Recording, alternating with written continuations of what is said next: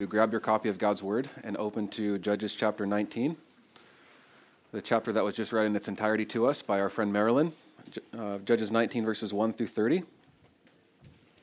Judges 19 is the part of the last section of Judges. Judges is kind of divided into three sections. There's the introduction, which includes the, uh, the summary of the failure of the conquest of Israel, records Joshua's death, and provides a summary of what is about to go down in the book of Judges. It opens up with the cycle of Judges.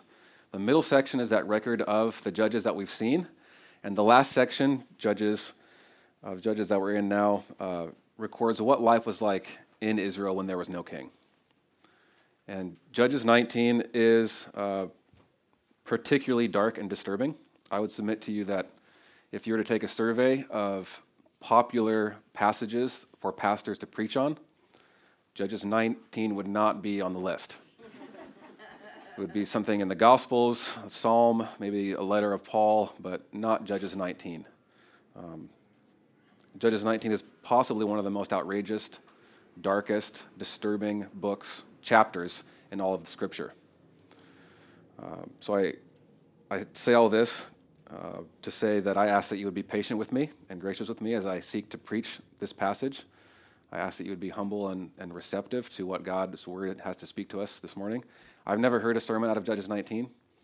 Um, I haven't seen Judges 19 in a devotional book or in a kid's Bible story. Um, but Judges 19 is in our Bibles for a reason. And if we believe as a church that the Word of God is living and active, that all of Scripture is breathed out by God and profitable for teaching, then we have to do something with Judges 19. So I would just ask, and I just want to pray again that God would speak to us through His Word, that He would give me the words to say, uh, and that Jesus would be glorified. So Father, I pray that you would be with me now, that you would guard and be with uh, the sermon, that you'd guard me from error, that you would speak through me. Father, I know that a passage like this can bring many uh, emotions and, and thoughts and uh, hurts to mind, as I know there are many in this room who have been abused and have been beaten and have been raped and humiliated.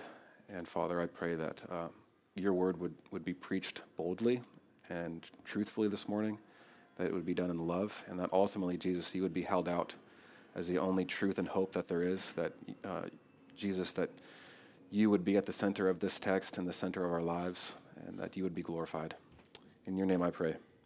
Amen. So, like I said before, I want to be honest about this passage. And I also want to be sensitive. I know that uh, many of you in this room have been abused physically, verbally, emotionally, uh, spiritually, and that a passage like this can, can be very hurtful and bring up feelings that you might not want to deal with. But, uh, but I also pray that, uh, that you would be gracious and honest as I want to be bold. I mean, the Bible is honest about sin. The Bible is brutally honest about the effects of sin and what it does. Uh, so uh, I, I, pray that the truth would be spoken clearly and honestly this morning. So, uh, Judges 19.1, let's begin there at the beginning. Judges 19.1 begins with the refrain that we've seen a couple times so far. We've seen it in ju- chapter 17, we've seen it in chapter 18. In those days, there was no king in Israel. This phrase is showing us that, uh, is warning us on what is about to come. That when there was no king in Israel, everyone did what, what was right in their own eyes. Self was king, there was no leadership there was no real morality, no spiritual life. And with this kind of warning and refrain of linking what's, what we've seen in the past, it records that a certain Levite was sojourning in the remote parts of the hill country of Ephraim, who took to himself a concubine from Bethlehem in Judah. And his concubine was unfaithful to him. In your Bibles, you might see a little footnote down at the bottom. Uh, in the Septuagint, which is the Greek translation of uh, the Hebrew scriptures, it says, became angry with or felt repugnant towards. It could mean that she was sexually unfaithful. It could also mean that she was just angry or something had happened and she left her master and went to her dad's house in Bethlehem. And after about four months, the husband arose and went after her. Now, why he waited so long, these four months, I don't know. Maybe he didn't really care about her. Certainly, it seems you could conclude that from the rest of the story. Uh, maybe he had other things going on, it doesn't say. But after four months, he arose to speak kindly to her and bring her back. And he had with him a servant and a couple of donkeys. And she brought him to her father's house. And when the girl's father saw him, he came with joy to meet him. And although hospitality was highly valued in the Near Eastern cultures, the father seems to be very elaborate and even go over the top in this story. You can see that he stays with him three days and he urges him to stay a while, three days. And then he says, on the fourth day, Oh, stay with us a little longer. On the fourth day, he gets up, ready to leave. The woman's father said, Have something to eat before you go. So the two men sat down and ate together, and they ate, they ate and drank. And the woman's father said, Please, stay another night and enjoy yourself. Then the man got up to leave, but his father in law kept urging him to stay. So when he finally gave in and stayed the night, so this is now the fourth night. So the fifth day, morning of the fifth day, he gets up again, ready to leave. The woman's father again says, Have something to eat. Then you can leave later this afternoon. So they had another day of feasting. And later, that man and his concubine and servant were preparing to leave. His father in law said, Look, it's almost evening. Stay the night and enjoy yourself. Tomorrow you can go on your way. You can just imagine how long this might have gone out. But this Levite is determined to leave. He takes his saddle donkey and his concubine, and he heads in the direction of Jebus, that is Jerusalem. He wants to get out of there, even though it was late. Uh, it was late afternoon, probably wouldn't have been an ideal time to travel. He leaves, finally, this fifth day. And the servant wants him to stop at Jebus before it was called Jerusalem, because at this time Jebus was still controlled by the Jebusites. It was controlled by foreigners, non Israelites. But the Levite tells the servant, No, we're not going to stay here in this town of uh, non Israelites. Let's keep going on to Gibeah. Gibeah belonged to the tribe of Benjamin, which, in the Levite's mind, would have been safer than this non Israelite town. The sun was setting as they come to Gibeah, so they stop and spend the night there. And in verse 15, the narrator records, And he, referring to the Levite, went in and sat down in the open square of the city. For no one took them into his house to spend the night. Now, in those days, it was a little different. You didn't have hotels that you booked online and you could arrange your stays or VRBOs. If you were a foreigner or a guest in a town, you would go and sit in the town square. And that was a sign to the city that this was a guest and we, we need to open him, uh, bring them into our house. They need hospitality. Uh, and this is what he does he goes and sits in the open square. But although this was the sign and this was the custom that this man needed some hospitality, no one takes him in. And it's not until an old man comes home from work in the, uh, in the evening from his, from his field, who's not even from the Benjamites. He's a foreigner in Gibeah. He's from the hill country of Ephraim, and he's simply residing in Gibeah. He asked the Levite in the square, Where are you going? And where do you come from? And the Levite responds in verse 18 We are passing from Bethlehem in Judah to the remote parts of hill country of Ephraim, from which I have come. I went to Bethlehem in Judah. I am going to the house of the Lord but no one has taken me into his house. Now, as I was studying this, that, that house of the Lord seems like it came out of nowhere. And uh, there's actually some scholars who believe that this might not have been in the original manuscripts, that this house of the Lord seems odd because the temple it wasn't built. It could have been a reference to the tabernacle, but most likely a scribe could have misunderstood the final word, the Hebrew word my house, as an abbreviation for a name of the Lord. And, and this is why, actually, again, referencing the Septuagint, which was the Greek translation of the Hebrew scriptures, it simply says, um, I'm going to my house. Now, that could have been the case. He could have been going to the name of the Lord, but that's, that's one example of, of what it could have meant there. I'm going to my house or I'm going to the house of the Lord.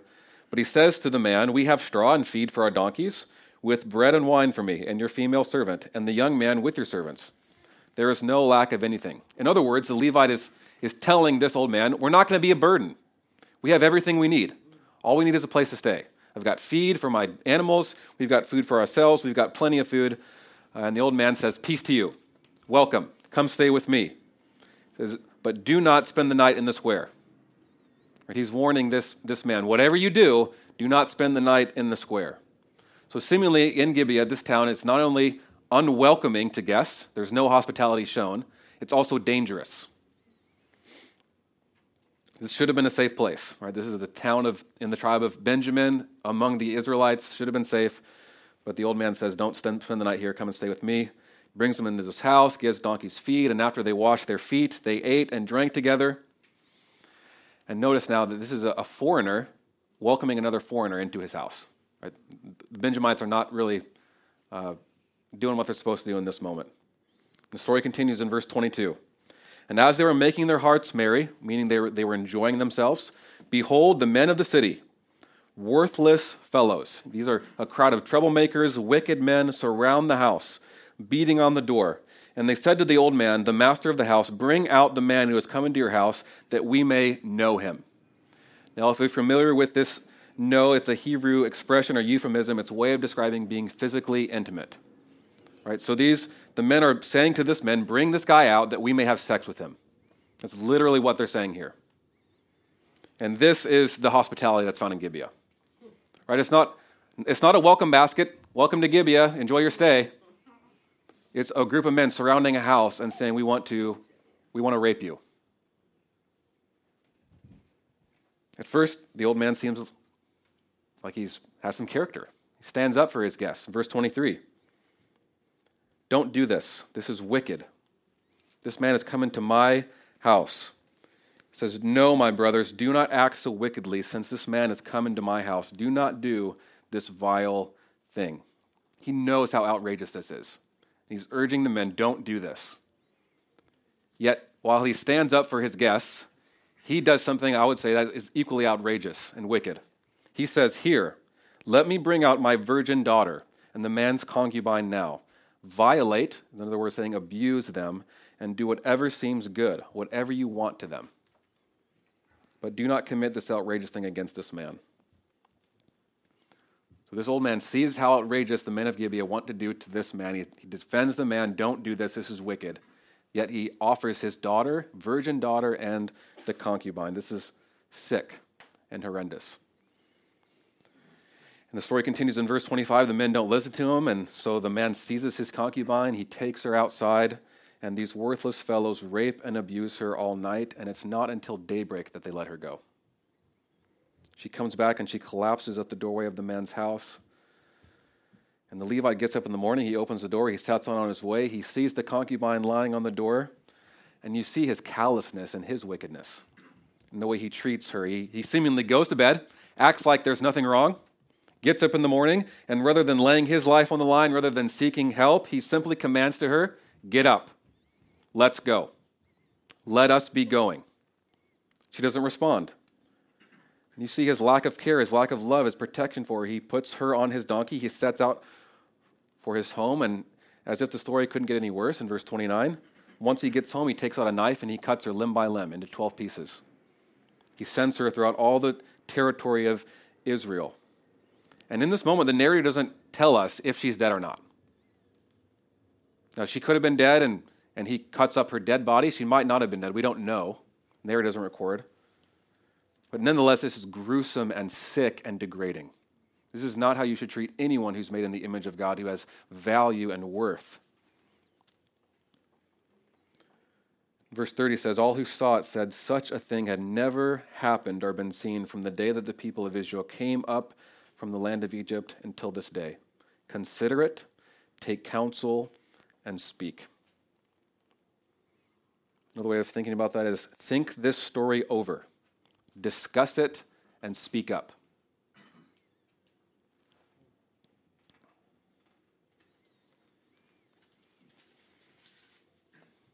What do we do with Judges 19?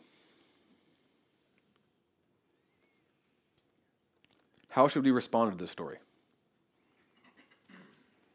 What can we learn from this story? One of the darkest stories in all of the Bible. Well, to help make sense of what goes down in Judges, you know we've been every week going over three questions. Help us make sense of the story. What the first question, what does this story proclaim about God and his relationship with his people? And that seems like a little bit of a ridiculous question to ask in reading Judges 19, trying to make sense of it, because God's not really even mentioned outside of this Levite saying, I'm going to the house of the Lord, there's no word from God. There's no call to God. There's no speaking on God's behalf. There's no rebuke from God. God is seemingly absent from the story. And that seems to be the point.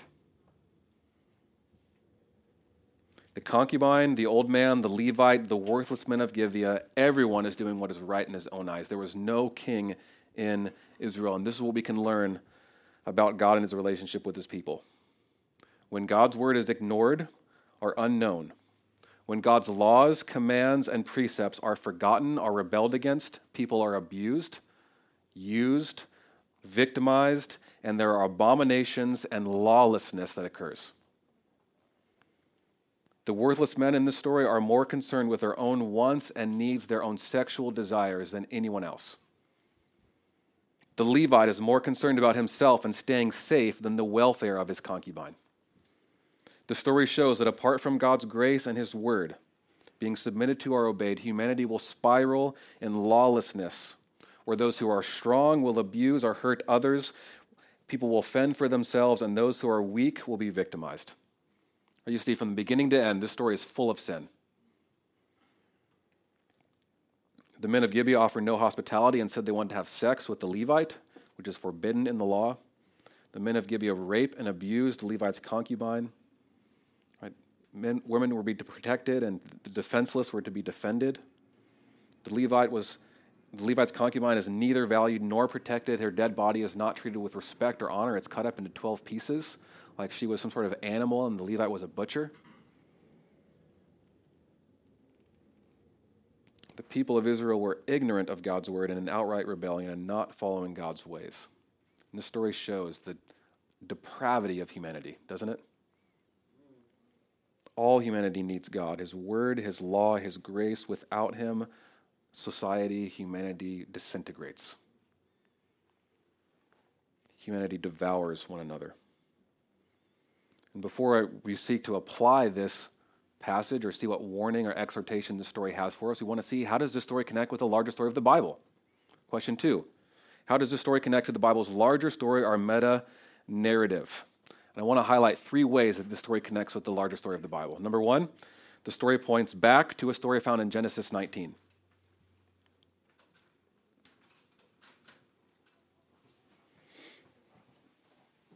The original audience and hearers of the story in Judges 19 would not have missed the similarities and the atrocities shared with the men of Sodom as mentioned in Genesis 19. it's, I don't think it's a coincidence that Judges 19 is, is very similar to Genesis 19. Sodom and Gomorrah, which is the story that's recorded in Genesis 19 about Sodom. Sodom and Gomorrah were two cities that were great in evil and represent lawlessness, godlessness, immense wickedness. Their sin is so bad, so flagrant, so wicked that God determines to destroy them, to wipe the city clean, to cleanse the earth of their sin. So in Genesis 19, God sends angels to Sodom to get a man named Lot, who was a nephew of Abraham, and his family out of the city before God's going to wipe it out. And when two angels come to Sodom in the evening, notice the similarities of the story. Lot meets them by the city gates and welcomes them to stay in his house he tells them, Wash your feet, spend the night. Lot urges them, Do not spend the night in the town square, but stay with me in my house. After they eat, the men of the city of Sodom surround the house. They call out to Lot, Where are the men who came to you tonight? Send them out to us that we may have sex with them. See the similarities here. Lot goes out and says, Don't do this evil, brothers. Look, I've got two virgin daughters. I'll bring them out to you. The men of Sodom don't want the virgin daughters, and they start beating down the door. The angels, they take Lot, they bring him into his house, and they strike the men of Sodom with blindness. The angels instruct Lot and his family to leave the city because they're about to destroy it. They take him out of the city. They say, Run. Don't look back. Get out of here. And out of the sky, the Lord rains down burning sulfur upon Sodom and Gomorrah. And he destroys, annihilates, everything is demolished. So the story is showing us in, in Judges 19 the people of Israel are literally as sinful and as wicked as Sodom, a city that represented like the epitome of evil and wickedness. The story connects back to the, to the larger story, showing that how Gibeah, a city of Benjamin of the tribe of Israel, a city of God's people, has become just like Sodom. Severe lawlessness, godlessness, so wicked, God destroyed it with burning sulfur from heaven. The story shows how the people of Israel have become just like the pagan nations they were to be set apart from. Secondly, the story points forward to and warns us about uh, Israel's first king, Saul. The story serves as a warning and foreshadows the leadership and the morality of Israel's first king, a guy named Saul. Saul was a king who was chosen by the people. He was a king who eventually goes off the rocker. He's consumed by jealousy. He does not seek God. He, he kills himself. He's not a, a man to, that exemplifies or represents a man after God's own heart. unlike his successor, a man named David, who is anointed by God, who is described as a man of being God's own heart, and who brings unity and expands the kingdom of Israel. You might say, well, how does Judges 19 connect with Saul? And you might guess, where is, what tribe is Saul from? Benjamin. Guess what Saul's hometown is? Gibeah. Did you notice as well the great contrast between the hospitality shown to the Levite in Bethlehem versus Gibeah? Where you might suspect that David is from? Bethlehem. So, in a way, the story is, is, is warning the readers, and, and the readers who would have read this story in this time would have seen how uh, good things don't come from Gibeah. In other words, avoid those Benjamites. So the story shows how Gibeah has become like Sodom, Israel has become like Sodom. It shows how the story is a foreshadowing, a warning of what's to come with the first king. And finally, number three, the story shows that what we've seen all throughout Judges, is that humanity is in dire need for a Savior, for a good king, a righteous, good, eternal Savior. A king who was eventually be promised to this good King David he would be promised to come from the lineage of David, who would be born in Bethlehem and was promised to bring eternal peace, a kingdom of prosperity and rule and righteousness. The story points and shows the need for King Jesus, the God man, the Savior of the world. Now that we looked at those first two questions, how does this story connect to the larger story, and what can we see from God, or how does this story relate to God and His people, let's look at that third question. What admonition or exhortation does this story offer? In other words, what warning does this story have for us? Or what call does this story offer? What do we do with Judges 19? I think the story presents a warning. The original audience of Judges 19, when Judges was written, would have seen and seen the direct correlation between how Gibeah was like Sodom. They would have seen. Uh, it's a warning about that the people of God can and will act like wicked, worthless people like Sodom and Gomorrah, apart from godly leadership, His word, and His grace, that the people of Israel are no better than the city God annihilated by sending sulfur from heaven and burning them. The story warns us of the danger of self rule, self protection, and lawless living apart from God. There is a real sense in which we should read the story and feel upset Right? That's good and right. This story should cause us to feel sick or shocked. We should feel deeply for this concubine who was beaten and raped and killed and cut up. It should cause something inside of us to feel sadness and weep and to seek cause uh, help and hope to those who are defenseless and hurting. I think number one, it should cause us to mourn and grieve as we see the sin outside of us and we see the sin that's been committed to us. I believe it would be wise for us to examine, in light of this story, and weeping over sin, over the treatment of the defenseless and the weak in our society, and how does that cause us to respond? Do we see those who are weak and those who are poor and those who are defenseless in our society and, and weep and feel just the same as we read a story like this?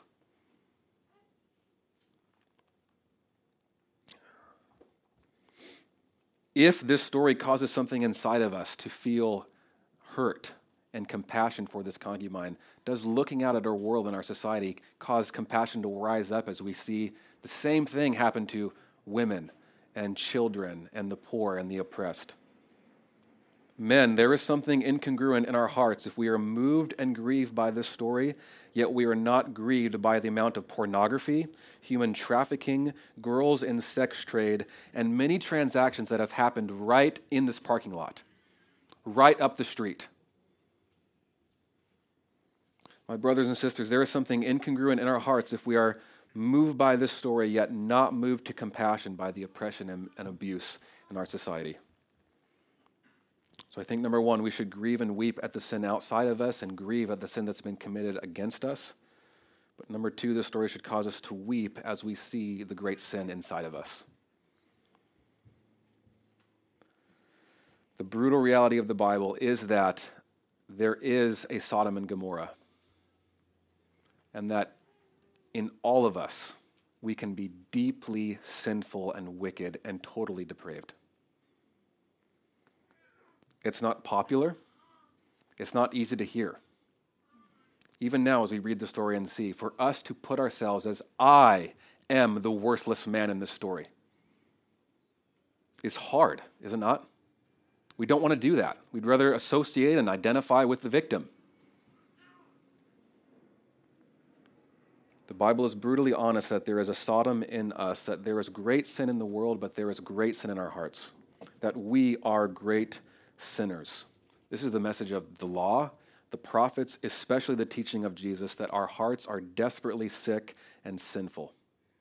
Now, you might say, well, I haven't committed gang rape. I haven't beaten someone's door and, and mistreated and abused someone like this. And we might not have committed the exact same sins as the Gibeonites or this Levite, but we have, if we're honest, we have hurt and abused and misused people. We have mistreated those who are made in the image and likeness of God. We may have dark secrets and hidden sins in this way. We might be just like the Levite, who we have sought our own good and our welfare apart from those who need protection and help we have failed and sinned, maybe not so much in our great acts against someone, but in not doing anything. We have failed in enabling and failing to prevent great evil happening around us. Our sin might be those of, of sins of inaction. So we want to read Judges 19 and grieve for the sin outside of us, the sin that's been committed to us, but we want to grieve over the sin that's inside of us. We want to hate sin from this passage. Amen? The sin that's caused the great grievous in the story, the sin that's caused us such pain, and the sin that we've committed against others, the sin that has separated us from God. The sin that warrants just wrath and utter separation from God. We want to fight against sin. The story should cause us to want to fight against sin, fight for the defenseless, fight for holiness, fight against false teaching, fight with teaching that accords with godliness. We don't want to see people treated in this way. We want to cherish the gospel and God's grace shown towards us. The message of the gospel, the message of Jesus, brings us hope that Jesus can forgive sinners like the worthless men in the story and like worthless men like you and me.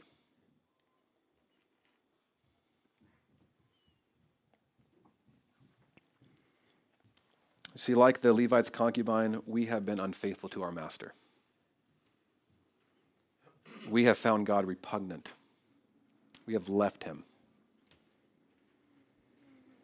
Well, God made us and created us, and we were meant to serve him and worship him. We've turned aside, gone our own way. We've worshiped other gods and sought to give happiness and joy and life and purpose and security and satisfaction from other things apart from God. We've all done this. Like the Israelites, we've done what's evil in the sight of the Lord. We have served other gods. We've worshiped ourselves our possessions, our relationships, our families. Yet God and His Son, in His love, sent Jesus to speak kindly to us, to bring us back, to pursue us, to save that which was lost, to free captives, to bring light to the darkness. And when faced with danger and evil and wickedness, God did not seize us and throw us out into the street to be abused and raped and beaten. God sent his son to be abused and mocked and beaten on our behalf. Although we were worthy of death and punishment, God sent Jesus to be beaten and abused in our place. Jesus leaves his throne, his rightful place at the Father's hand, his throne, and he humbled himself. He suffered at the hands of evil men, although he did nothing wrong. He was completely perfect. He was falsely accused. He was mocked. He was spit on. He was naked and publicly ashamed, humiliated. Although he was not guilty, he was crucified, the most horrific death of the time. Sometimes I think we might get callous to even the idea of crucifixion because we might have grown up in the church or we, we see images of it. Crucifixion was awful. If we read a story like this at Judges 19 and we think, yeah, Jesus died for my sins, and that doesn't move us. Crucifixion was horrible. The worst death you could have died at the time.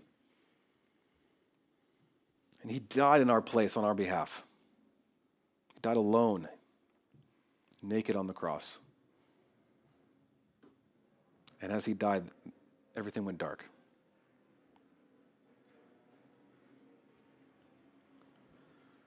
But death didn't have the final word. Jesus was in the tomb three days, but death did not have the final word.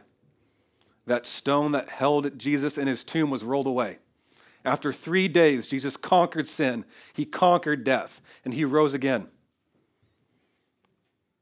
In his worst moment of shame and darkness and agony, he paid the penalty for our sins, but in his moment of victory, he assured that he is who he said he is, that anyone who trusts in him could have their sins forgiven and could walk in newness of life, could be resurrected one day, could have secure life after death in Jesus Christ.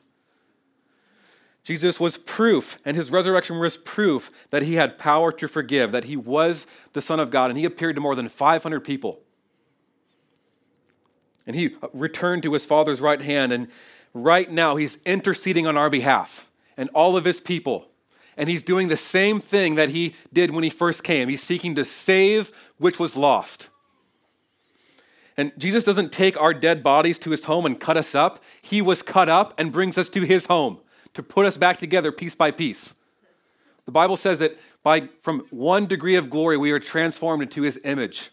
In other words, Jesus is changing us from our enslavement to sin looking like sin and Satan and death, and he's tra- transforming us, changing us to look more and more like Jesus, more and more like life.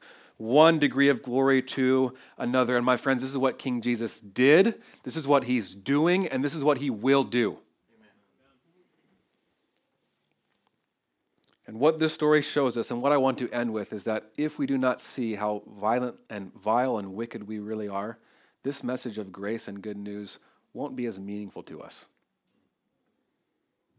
This grace won't move us. This news of hope, this gospel of Jesus won't really mean anything to us if we're not warned, if we not only see the wickedness that's out there, but we see the wickedness that's in here.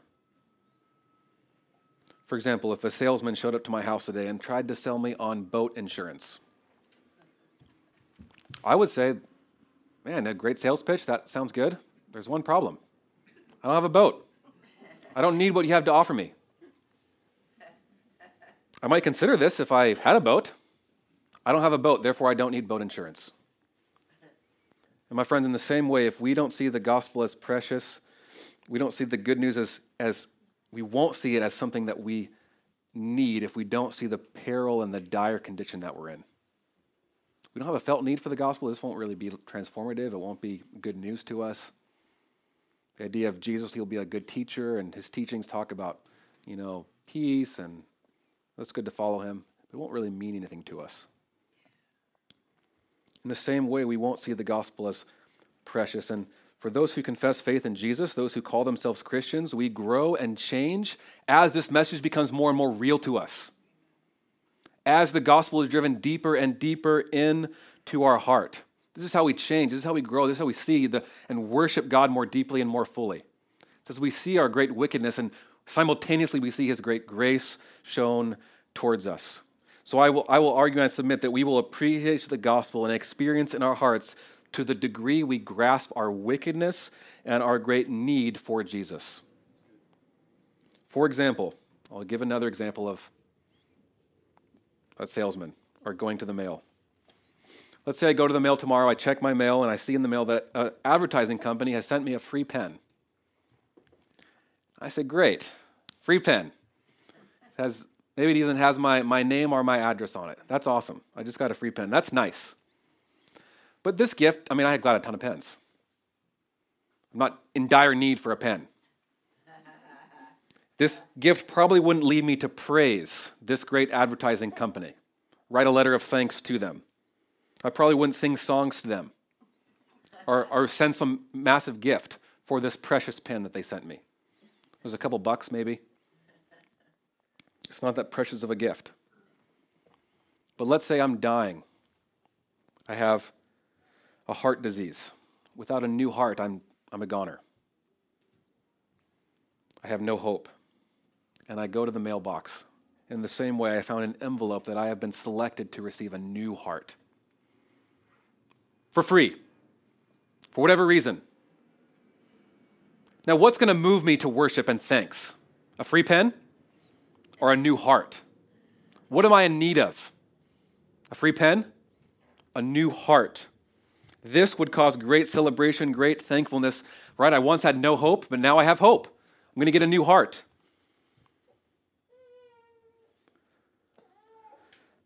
My friends, is Jesus a free pen to you? Or your heart?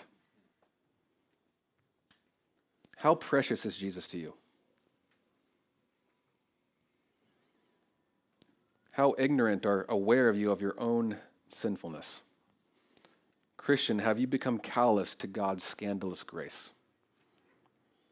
Has sin rooted deeply in your heart that it's blinding you from the beauty of Jesus and the supremely good news that the gospel is? Are you fighting for sin or fighting against sin? Or are you passively sitting by while it deadens your affections for God, it's stealing your joy, and it leaves you able to hear the gospel, right?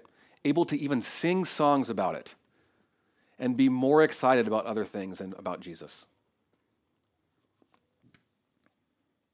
Does your sin cause you to weep and confess your sin? And do you cherish the grace of God more deeply now than you once did? These two things should go hand in hand, shouldn't they? Now, there is a, a, tactic, I think, of the flesh and the enemy that, that on the one hand, there, there are many in this room who he will use messages that talk about sin to beat you down and to talk to you that you are not worthy and, and you will be prone and to self deprecation and self loathing apart from God's grace. But there might be others who might be more prone to pride in this room more prone to forget the need for God's grace. They're really not that sinful. They had a good life, and they're not as bad as these men. And I, I can't really think of a lot of sins that I committed this week. I'm just going to be honest. I don't know when the last time I confessed sin, and I don't really want to. I don't really want to even look and examine or ask someone what, what sin is on in my heart. And we might be ignorant or unwilling to examine the own depths of my sinfulness. And this is also a great danger. The gospel is such good news that it leads us neither to self deprecation nor self righteousness. It leads to neither, neither self hate nor self glorification. It leads to great humility and great confidence. In the gospel, a person can say, I am more sinful and weaker than I ever before believed.